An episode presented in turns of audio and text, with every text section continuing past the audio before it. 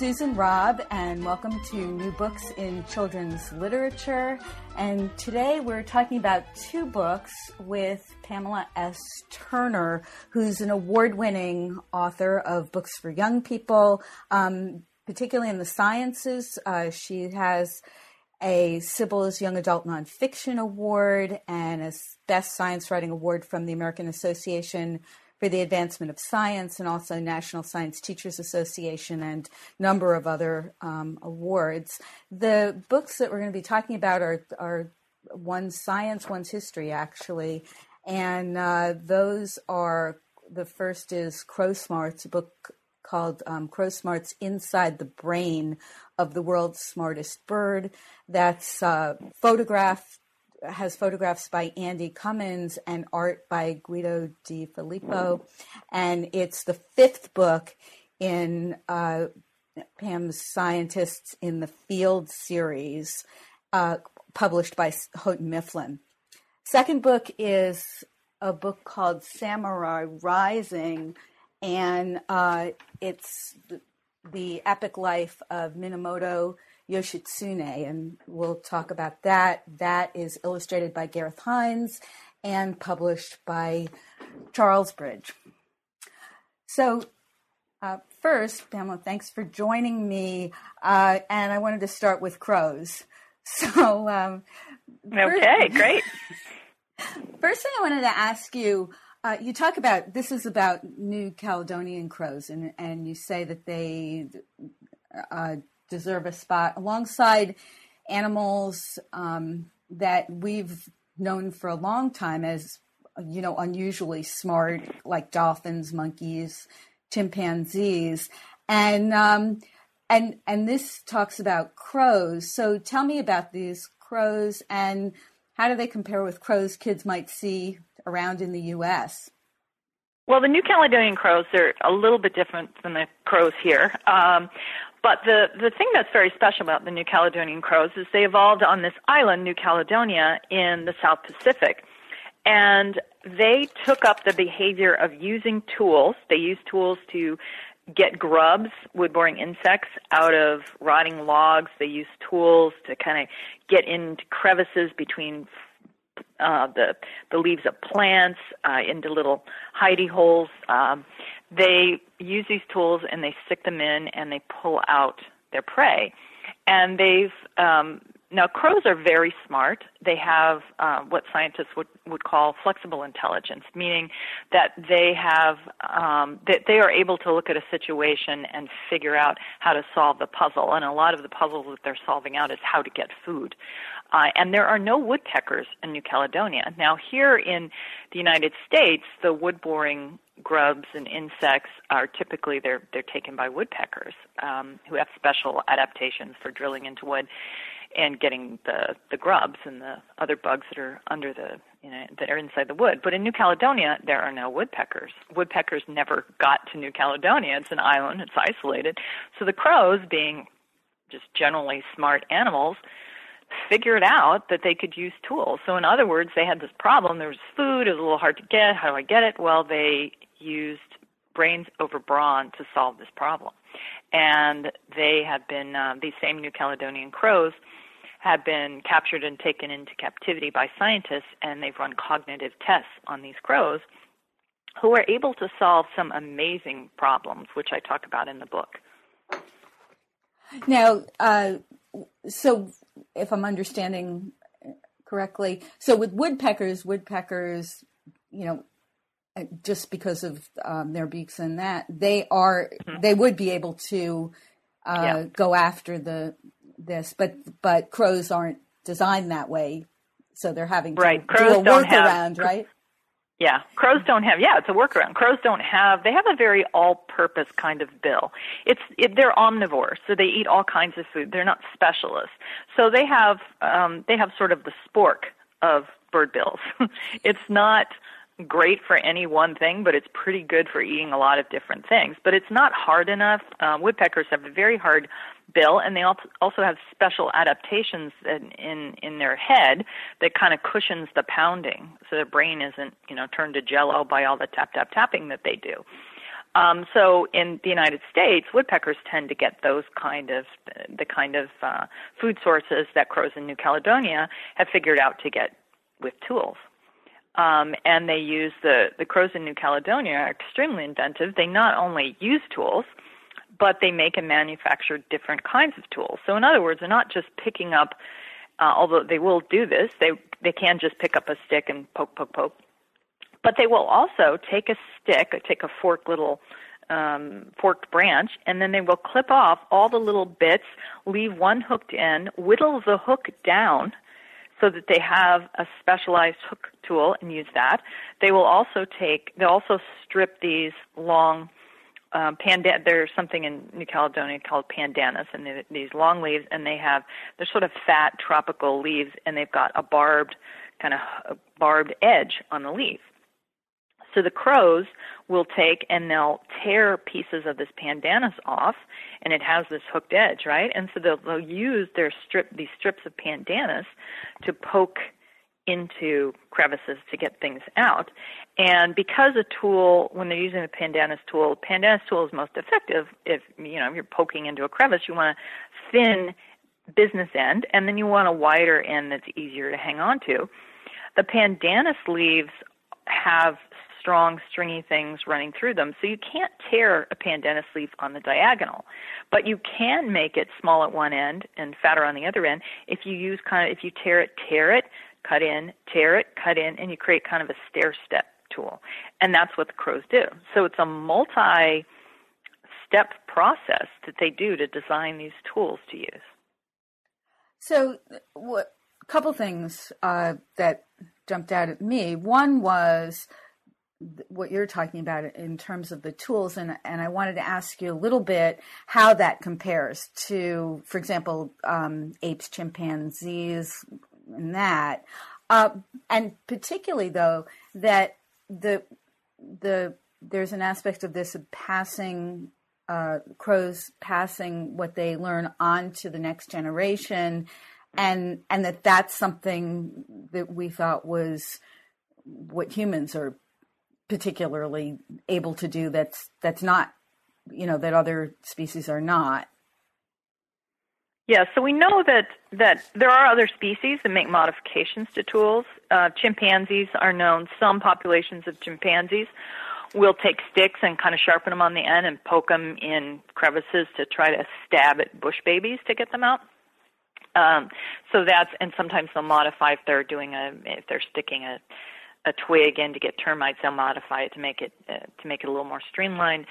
So there are other species that will modify tools. There's not very many of them. Um, the the the interesting thing about the New Caledonian crows is that that because they clearly there's some element of learning to this because these crows have been raised in captivity New Caledonian crows have been taken away from their parents or hatched, you know, away from their parents, raised by entirely by humans, and then they've been given these sticks and these pandanus leaves. And the crows do seem to have a natural tendency to pick up sticks and and stick things in, in crevices. They do seem to uh, have a natural tendency to tear at the pandanus leaves, but none of them can make a stepped tool. So that seems to be an innovation that was created by a crow and passed on to later generations of crows. There's the crucial thing that that uh, has never actually been proven in another species by humans is can an animal take a tool, modify it, uh, then another pass that usage, pass that tradition of usage down to uh, another generation, and then that generation might make more better modifications. So cumulative tool evolution, does that take place? Now that may have been what happened with the pandanus tools, but there's no uh, there's no conclusive evidence of that. But it seems that that is what may have happened with the pandanus tool. And there's a long running study in New Caledonia of the pandanus tools to see if scientists can document cumulative uh, tool evolution, which would be quite astounding because no other species besides human does this. Yeah, it's fascinating. Let me ask you this: uh, uh, um, Do they also look at whether tools are shared? Do you know? The sharing of tools uh, we actually saw a little bit of sharing when we were in the field. We were taking videos of the crows, and I have one of these uh, videos on the website, and there was a juvenile and a parent working at the end of a log to get a grub out of the end of the log, and the parent drops the tool, and the and the juvenile picks it up, and it seems gives it back to the parent bird to continue using. Oh now, goodness. was that just the bird just uh, just you know it fell, the bird reflectively picked it up, and then the parent bird snatched it away, or was that a deliberate move on the on the part of the juveniles to hand the tool, as we would say, although no hands being involved, to hand the tool back to the parent. You know, it's not clear what actually happened. Um, generally, the birds make their own tools because there's plenty of tool making material around. It's not like there's any lack of leaf stems or anything. So usually Mm-hmm. they'll just pick up their own and make their own. Um, there is um, definitely evidence that they they carry favored tools around with them. And they if they're working on something they'll take a tool and they'll they'll put it they'll be perching on a branch and they'll set it under their foot while they're doing preening their feathers and then they'll take it out and fly off with it. So they can they seem to to have favorite tools sometimes that they will keep around for a couple of hours and fly from place to place and you and continue using.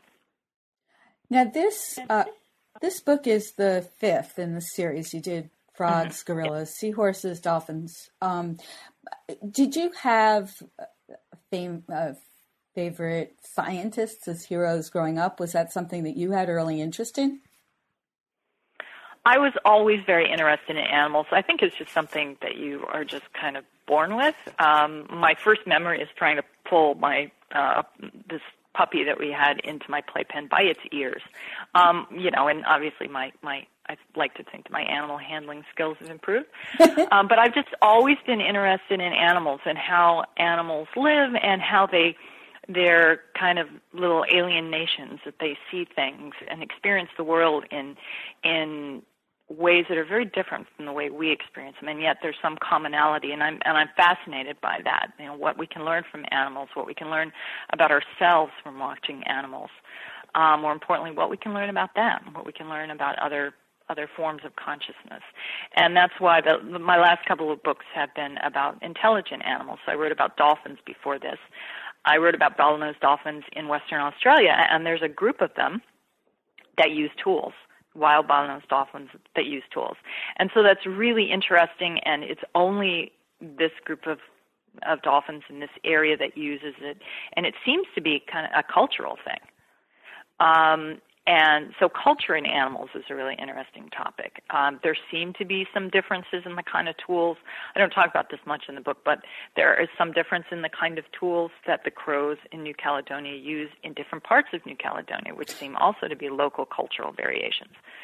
Um, I just find that really fascinating. Now, what are your thoughts about how science is taught in elementary school? Because that's the age, right, that you'd expect this to be used for.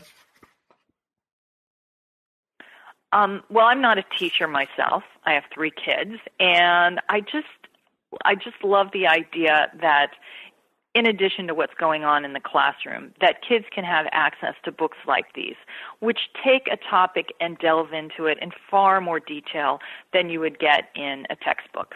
Um, and give it a personal edge so that you can learn about the lives of real scientists in the field. What do they do? How did they get to where they are?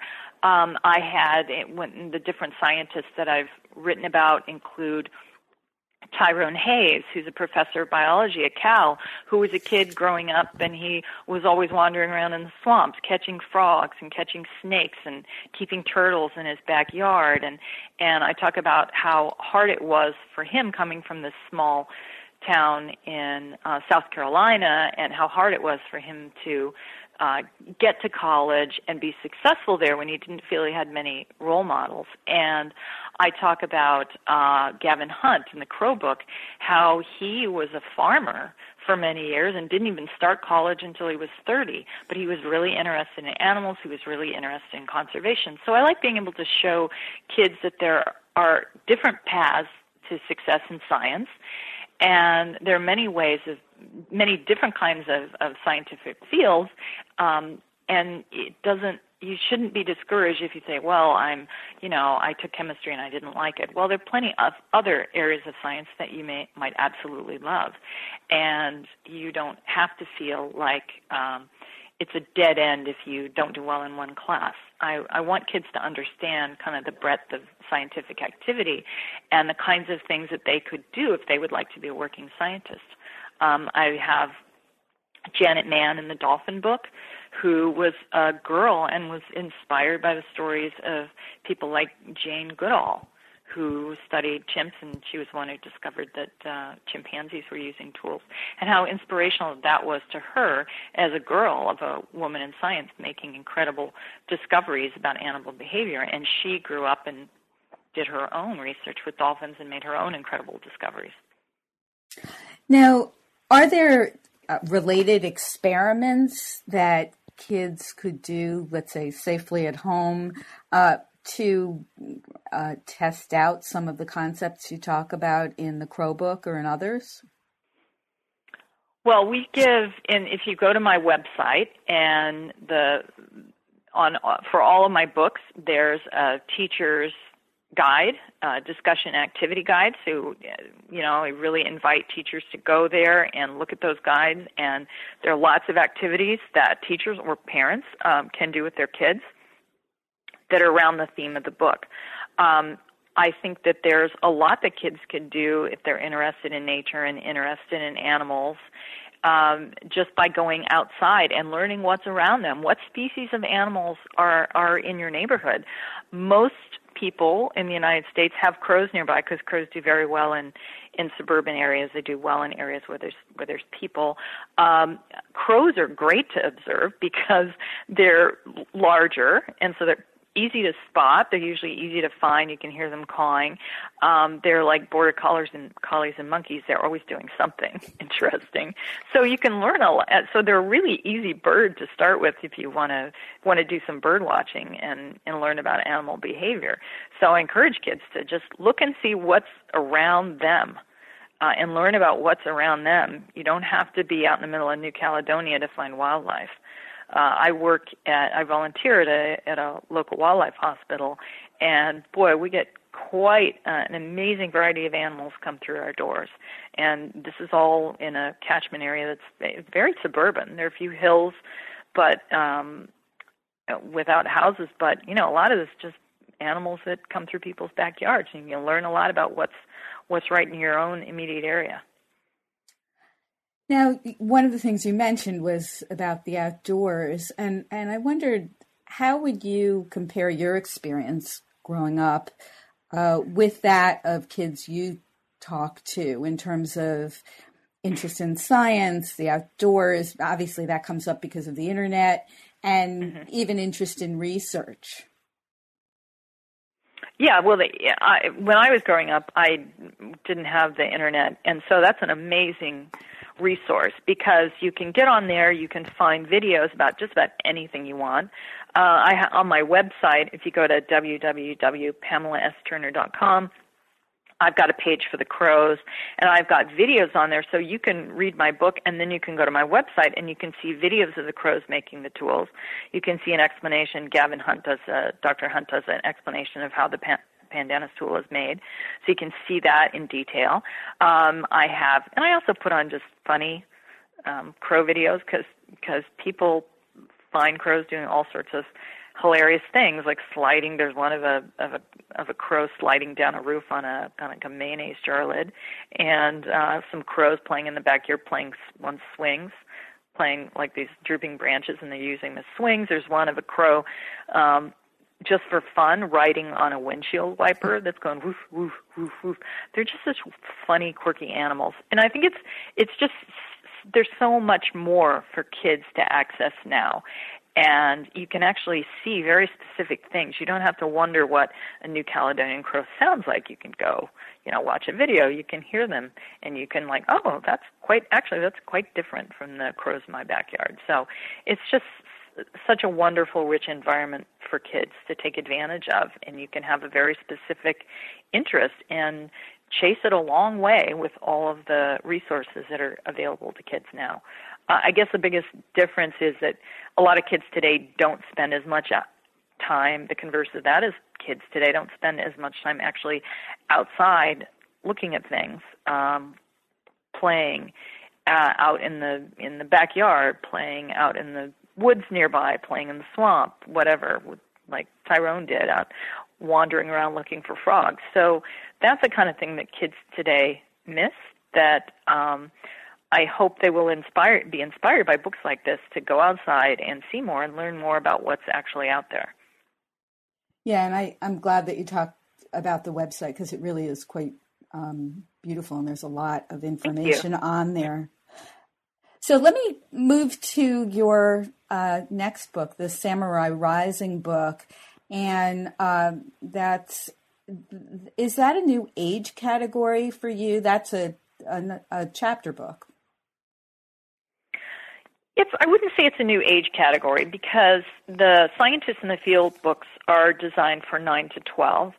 And particular, the dolphin book is particularly long, and I think it's the dolphin book is is definitely for an older reader in that age range because I used a pretty sophisticated style in that one. Um, I think Samurai is for 10 and up, so it's really not that much different.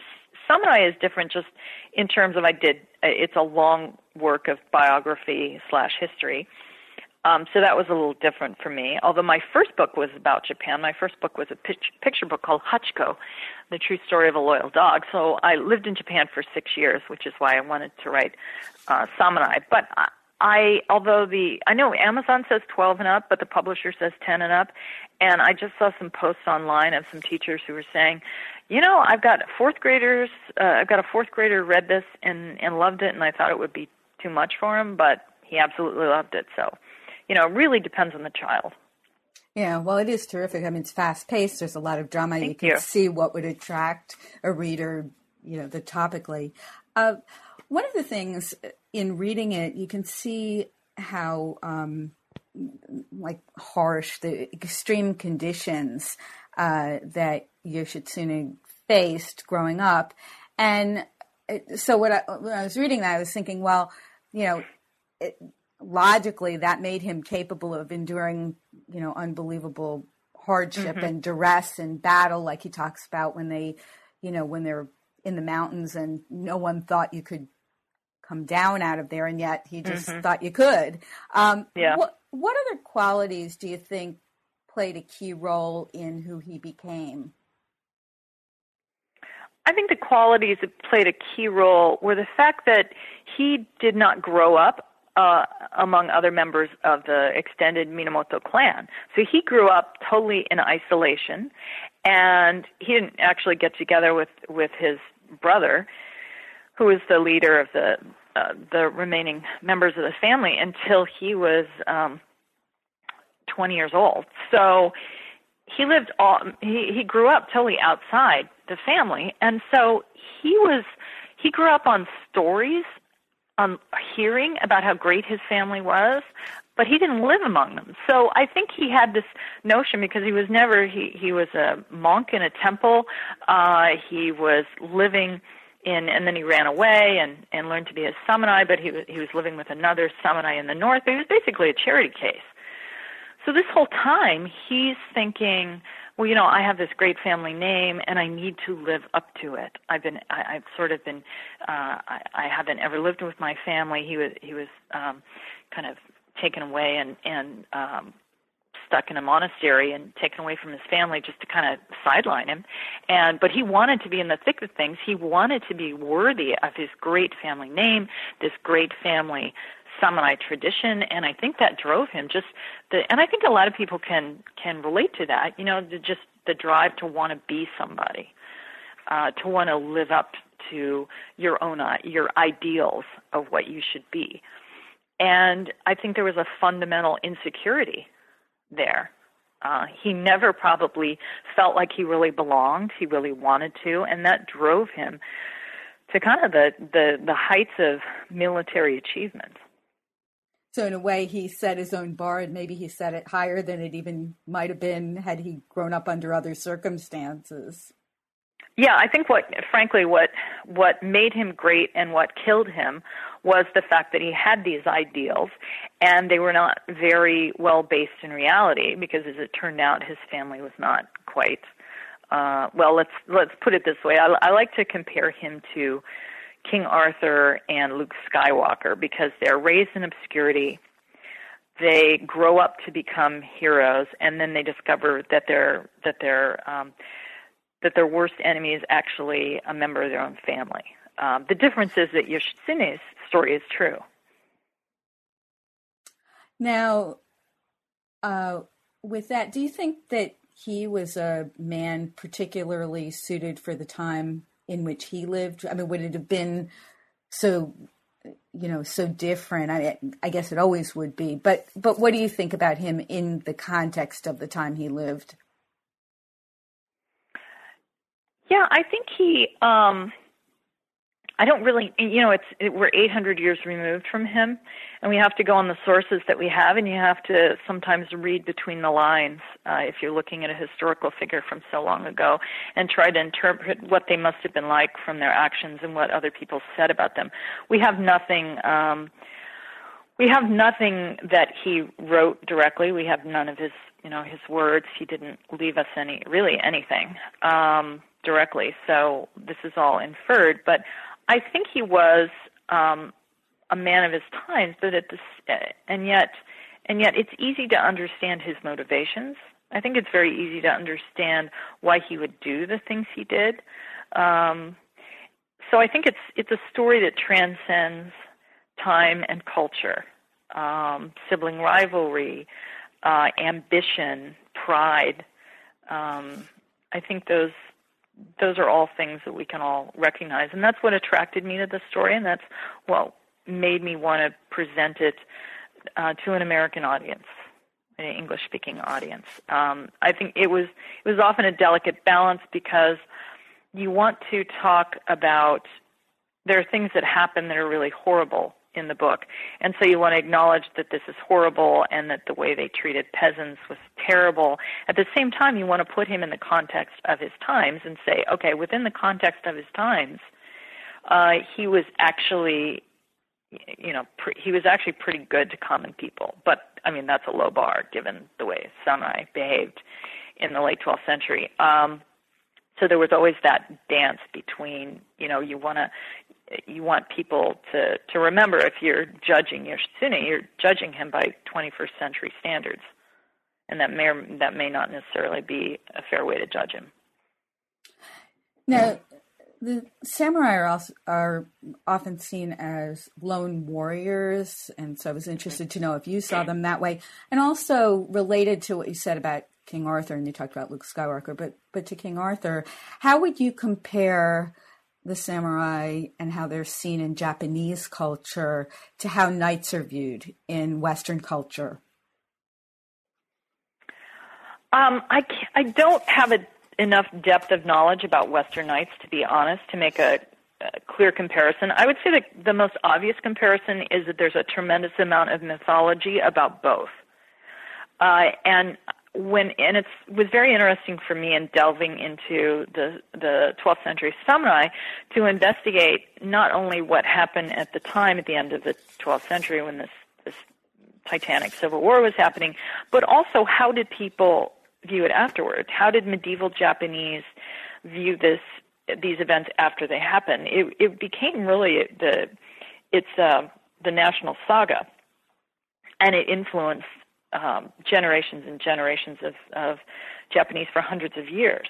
It, and uh, just as the legends of King Arthur and the Knights of the Round Table and all that inspired people in medieval Europe and you know in later centuries. And one of the things I do, if you go to my website, I I I added a page about uh, Yoshitsune, and I have examples of how his story has been told and retold over the years in very different media, like uh, uh, Japanese puppetry, uh, bunraku puppetry, and kabuki theater, and manga and anime and visual novels, and and uh, computer games and and how and art forms such as um, such as scroll paintings and woodblock prints. And I think it's amazing the way these the way these stories influence us and the way we react to the stories. So part of this is what actually what I talk about in the book is what actually happened versus how these events have been remembered, which is also part of history. Um, I think that when people are thinking about samurai and how samurai are perceived, um, one of the things I learned through my research is the samurai of of Yoshitsune's time are different from the samurai of later ages, as you might expect.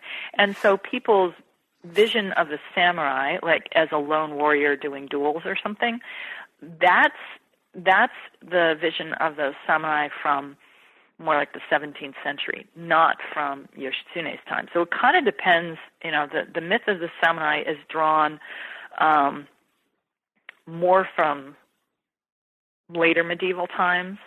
Uh, or Edo period times, or even Meiji times, than it is from these late Heian period when Yoshitsune was active. And I thought that was interesting because you can see by looking at Yoshitsune at uh, the very early period of samurai rule in Japan, you can kind of see where they started from and get a better sense of where they ended up.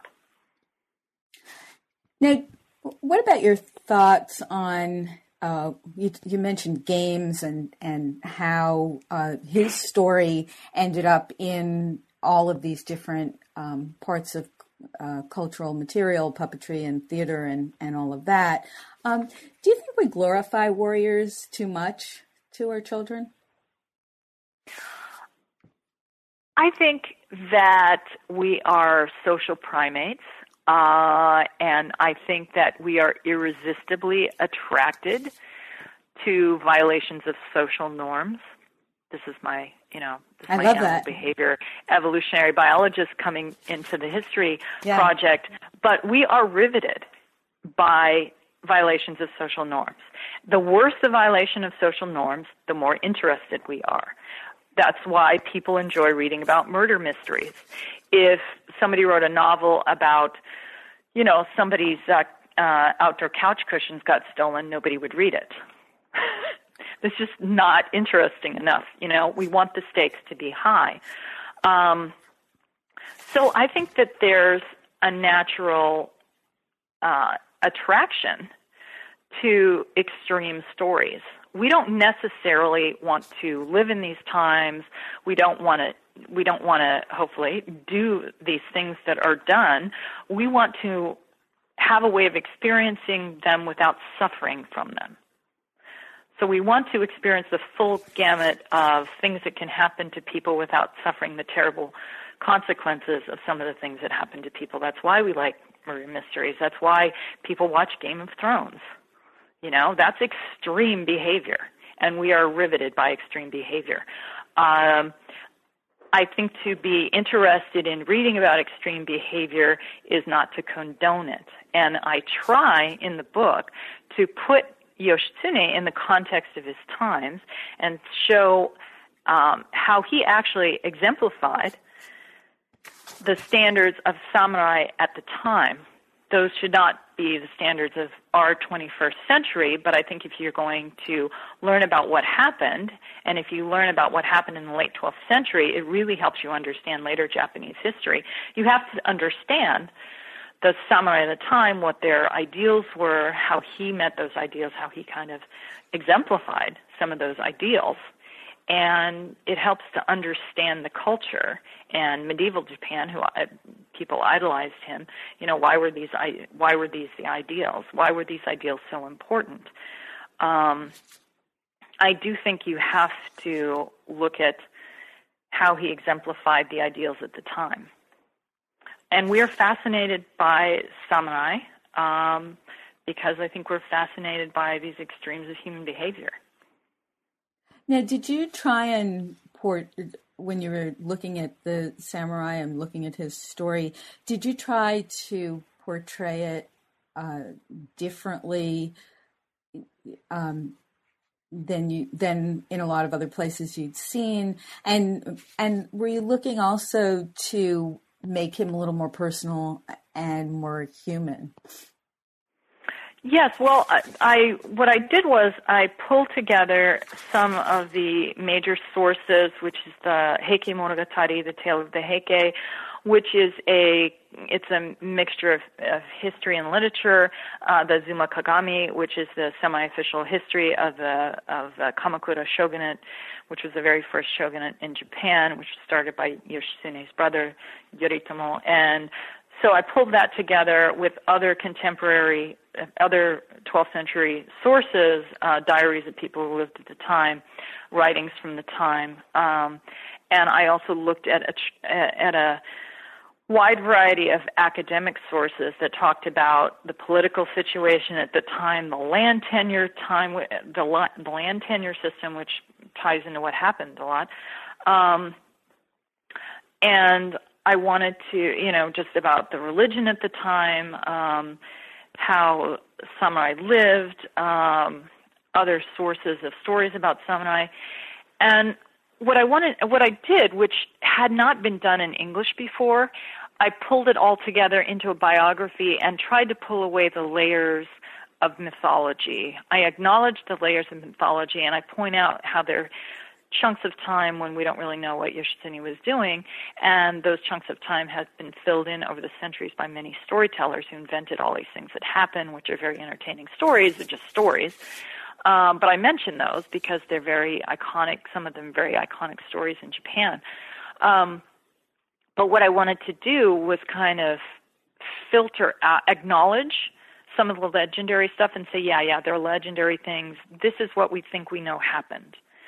Uh, obviously, this is 800 years ago. Um, the gold standard for history is you want to have multiple sources independent of each other uh, that are unbiased and lived as close as possible to the events that they describe. Well, 800 years ago, mm, there aren't, frankly, there aren't very many um, things that happened 800 years ago that you have a lot of sources that meet all of those. Um, those meet that kind of historical gold standard. Um, so I talk about that in the source notes. When I had conflicts between the sources in the source notes, I talk about why I decided that this thing that happened was more likely than this other thing. Um, but I wanted to pull together as much as possible and and place him in his times and explain what was going on at the times, explain his behavior, explain other people's behavior within the context of the times, while also pointing out that some of this behavior uh, was really pretty awful. Uh, I wanted to ask you too, sort of lastly on this area, about the illustrations. A couple things about that. First, I was interested to read that Gareth Hinds uh, had a long time interest in Yoshitsune's story, uh, and then so so that made me wonder where you first came across his story. But also, I, I thought it was uh, interesting too that you both have black belts in karate. So having taken several years of martial arts, I both admire that, and I'm a little jealous. Uh, but can you talk about that in terms of your coming across the story and how you think these illustrations do with the story? Yeah, I think the illustrations are great. When I first conceived of this project, I knew I wanted it to be. Um, I knew I wanted the book to be novel trim size, like the size and shape of a novel. I knew I wanted it to be art illustrated, rather than maybe photographs of, know, you know, old armor, things like that, because I felt that this this was really um, something that would benefit from an art illustration approach. Anything I could have put in in terms of photographs of old objects would have been entirely well. This is kind of approximate to what you know they wore at the time when Yoshitsune was was alive. You know, this is what they wore in, in terms of their armor. Instead, I thought, well, if I'm going to have to approximate, because um, we don't have things that he owned, we don't have any portraits of him uh, done at the time. Well, we might as well um, give kids a better sense for what it looked like by doing art illustrations. And I knew I wanted the art to be kind of a cross between uh,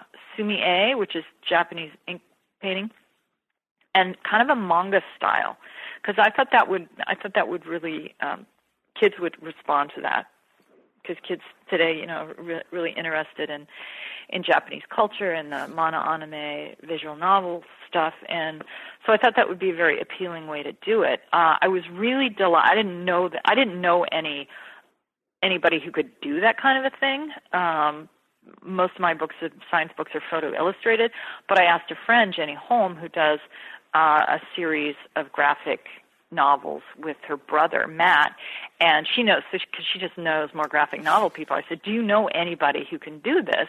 And she said, "Oh, Gareth Hinds. You should go. You know, you should think about Gareth Hinds." I was like, "Okay." And I actually, when she said that, then I remember, "Oh yeah, he does the the the graphic novel adaptations of Western classics. Yeah, he can do Arms and Armor. You know, he's done Macbeth and Beowulf and all this.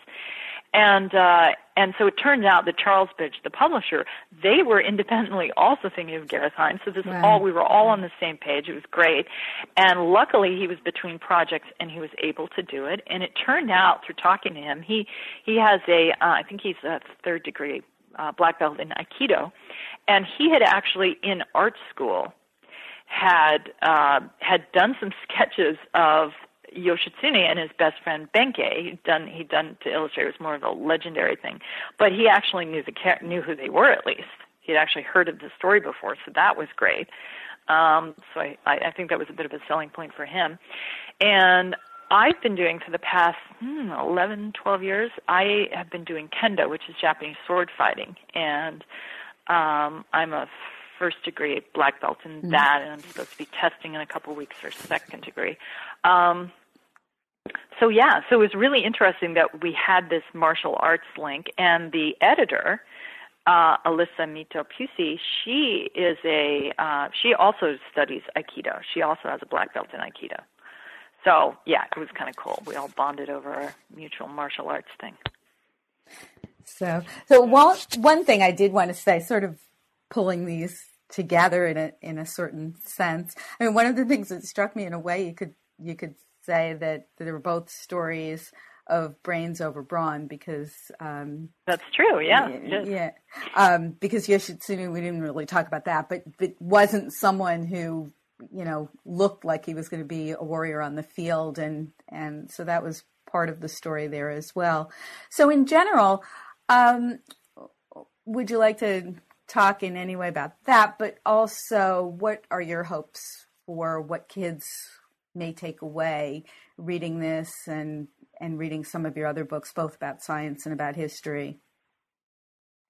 Yeah, I think it will. I hope it will give uh, kids a greater appreciation for the natural world, in the case of the crow book, I hope it will give people a different way to look at crows because a lot of people don't like crows. I, of course, think that's, you know, I think that's incredibly misguided. Um, they're just such great animals. They're they're they're wonderful and smart and interesting, and I just yeah never get tired of looking at crows. Um, I spend a lot of time at crows because I I rehabilitate them for the wildlife hospital. So uh, I had a crow in, upstairs in my aviary uh, recently. So I really hope that will give kids a different way of looking at crows, different way of looking at animal intelligence, uh, different way of appreciating the way another species perhaps can perceive the world, and and also we can see some commonalities in our in our cognition. Uh, with Yoshitsune, I hope that um, kids will will read the story and understand a little bit more about um, Japan, about the samurai, where they came from, where some of their standards came from. Um, I like the idea of writing about it. it uh, if you write about an island nation at a fairly early stage of its development, obviously modern Japan is so tremendously complex, but if you go back 800 years, I think it's a little bit easier for kids to see the interplays of economics because they talk about you know how the the the the rice harvest failed and then they couldn't go to war. And and I talk about the a little bit about the land tenure system and how that drove the politics. In addition to all the stuff by Yoshitsune himself, I talk about um, kind of the technology of warfare, why they used why the, the samurai used uh, curved swords, why they were at this point in time, why mounted archery was kind of the definitive uh, samurai um, tactic. and so I think it's it's if you take a small country like that at an early stage in development, it's fairly isolated. Kids can see kind of the way politics and economics and technology and culture, religion, all these things kind of intertwine uh, to create history. And I thought it was a really great microcosm for kids to see these forces at work and how those forces affect individual people. Yoshitsune I like because he's he has such an improbable uh, story. And the only description that we have of him is that he's small, pale, skinny, protruding eyes and buck teeth. And one of the and I talk about that a little bit in the in the source notes. You know, if if you were going to write about a, a hero and you were going to make stuff up, you'd probably make him look, you know, really big and brawny, and I don't know, you'd make him sound like super duper and handsome and broad shouldered and yeah, all this kind of stuff. But that's not what's come down to us. And since this is so contrary to a heroic ideal, ideal, that it's probably still in the narrative because that's true because he really did look like that. Um, and that I think is really you know interesting. So kids can say, well, here's a little scrawny guy. He didn't even have any samurai skills. He showed up uh, wanting to be a samurai at a northern lord's um, home, and he was 15 years old, and he didn't know anything. And he'd been a monk been training to be a monk, so he didn't have military training. And in those days, if you were a samurai, you start training when you were, you know, six years old. By the time you were 16, you were ready to go to war. Um, so he was like I talk in the book about. He's like he was somebody who'd never played little league, and he shows up at spring training for the Yankees. And it's incredible that he became a samurai and a leader of samurai and a very respected leader of samurai. Well, I want to remind people where to find you. Uh, they can go to PamelaSTurner.com uh, for your website. And, uh, and also, thank you for joining me today and talking about all of this. The books are terrific, and I hope people will go look for them. Thank you so much. I really appreciate it.